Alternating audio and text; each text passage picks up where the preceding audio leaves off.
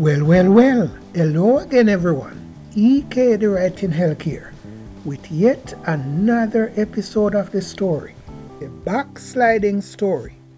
Come gather around, my children. Join in as we try to dish out some food for your thoughts and water for your mind. Or maybe just a little something for you to stick around right there where you already are and continue to walk with the blind like some folks have been known to be doing, like, like all of the times. Or maybe, maybe we could tickle your funny bone so that you can laugh until you pop out from behind. Yeah, yeah, man. Maybe we could do that one. As for me, I've got a little something to say to you and me, yes, to us as a people. And you had better listen up. Yes, man. I intend to come and find you where you are and bring you into the conversation, kicking and screaming if needs be. Yes, yes, man. Well, why not avoid that hassle? Why not make it a habit to hop on over to Inky I Talk, Storytellers Podcast, and check it out? You'll see Backsliding is the detailed account of how one man was to get kicked out of the black Christian church. And for what? Bring your best here and come. Come join us for yet another episode of the story. A story called Backsliding Chicken Soup from Heaven for What Ails a People.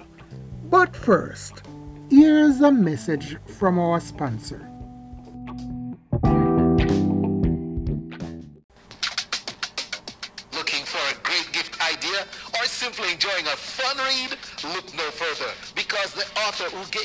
Book, How to Train a Wild Puppy Dog Named Manly, is back. Remember Eloy Kelly? He is back with the Shirt Depot, a grown-up story to go. It's the perfect story for the grown-ups in your circle. It's a great read for him or her, especially if they have a hearty sense of humor. Deliver it daily over lunch like biscuits to crunch. He will want to pay you back for loving him so much. Give it to her like you should. Show her you're that good. Get that copy of the Shirt Depot Story to Go, the new tale for grown-ups. Available on Amazon Kindle. For more information, log on to inkytalk.com. It's the Shirt Depot, a story to go and more. Go get it now. Now, here is today's episode. Today we bring you chapter 11 what kind of people do these things? So this is chapter 11c and it goes something like this.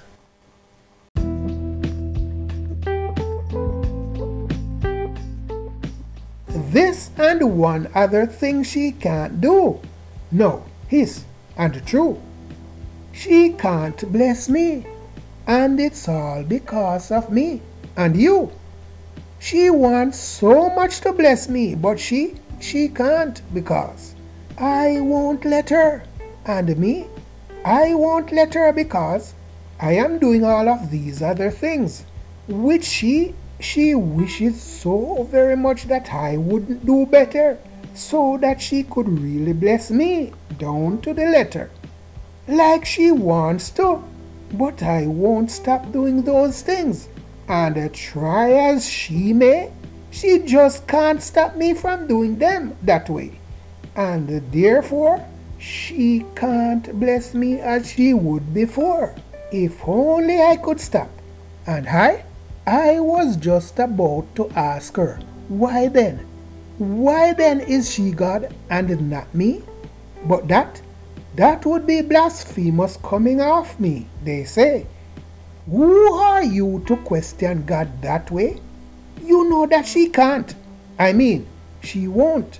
She won't answer those types of questions, right? And those church activities that you are planning and using to fill up every little breathing space, those that the children and young people are given by the other guy, yes, that other guy in your face, he who is by doing this, is showing you, even in this action, who really owns and control you in total, not a fraction, but you want to fill up all of those spare times too with activities you say, those coming to them from you, in order to prevent them from getting into the wrong kinds of company. With whom? Yeah, or go astray and get into trouble. What if you should discover that you are doing them more harm than good, though?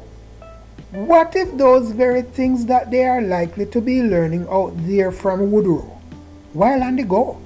What if those things stands far better chances of getting them closer to being fully developed, fully rounded, and fully grounded mature people and aware? More than what you have been doing to them for all of this time over there. Just take a look behind and around you if you don't believe me. But then again, what you get to see when you look might very well be dependent upon what you want to see in the book to deceive me. Same goes for him and me, yes, I know. You didn't have to tell me that, although. How dare you? How dare you question her? If she wants you to question her, she would have told you to bring your strong arguments. Ask what you will. Come now boldly and such, and she would have written it down somewhere in a book or something of sorts. It would mean exactly what it says. Ask anything. Or if you ask anything, I will do it. John 14, 13 to 14. But she doesn't want to be asked anything at all, the poor thing. So don't you dare. Don't go invoke the anger of a loving God who wants only that you obey whatever is said in her name from here and without questioning it because you don't want to invoke her wrath on yourself. She's one track minded like that and stealthy. No one goes against her, nor against someone else's ideas of her. So don't go against it or question the established norms and customs of the elders and friendship, the pastors and leaders, and the rest of them believers, because those are all her ways and doings. If we used to do it like that from way back when, then it was the Lord who had started doing it like that and got us starting to do things like that, friends. So, it must continue on like that and amend. It must never change, ever. Because if you do, if you even so much as try to change, you would be changing from the Lord's way to go another way, which is not good can never be good, no matter what anyone else might say or do to suggest that there might be another way or a better way. So you pray. Praying for jobs. It's because one doesn't have something, something that one wants. That would be the reason why one would have asked for it, right? Right, Aunt? If so, then, and if over the years if over time you had managed to notice that you sometimes get what you had asked for, even in those prayers of thine, you might have also noticed that you do not have much of some other insignificant things like knowledge, much of a good health, or wealth. Well, you can scratch that one off the belt. It's not that important, but for sure, you don't have a country of your own and some other things like that, like the boy who is overgrown, right? Right. Why then haven't you been asking for those sorts of things? Especially whenever you are praying, and especially too if you do believe that the God to whom you pray, your God, is able. If you do believe that, if you do believe that she can and does hear and answer prayers that way, your prayers even why then wouldn't you be praying and asking for those types of things, among others? Could it be because you don't know what you should know and ask of her? Like, what is really worthwhile having in this life? Or any other life? And what is worth praying and asking for? Of your gods even? Well, what if that is the very reason why I am here this evening? What if I was sent here to tell you, no, to remind you of these things and to buy the beer? Well, remind you, yes, mostly this, since we all do know that you already know these and all other things, those things that are to be known and kissed. Will you still listen to me? even when the things that I am saying is kind of hard for you to hear and see? Will you allow me to say it all anyway and show you before you shoot me? Would you pass up on that option and not bother to spill and salute me? Since I don't really want to die and go away. Not yet anyway. Will you even spare a brother? And Herod brother even? Will you spare me, please? please? Please? That's it for today, my friends. Thank you for lending me your ear chime again. Come join us next time when we shall bring you yet another episode of the story, the backsliding story. Until then, remember this. Don't you ever hug a black brother? You already know that. This is wrong. Who said so? Twas the man don't forget to trust and obey him. Yes, that man.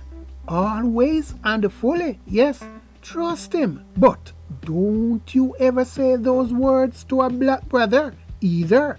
Things like, Brother, I love you.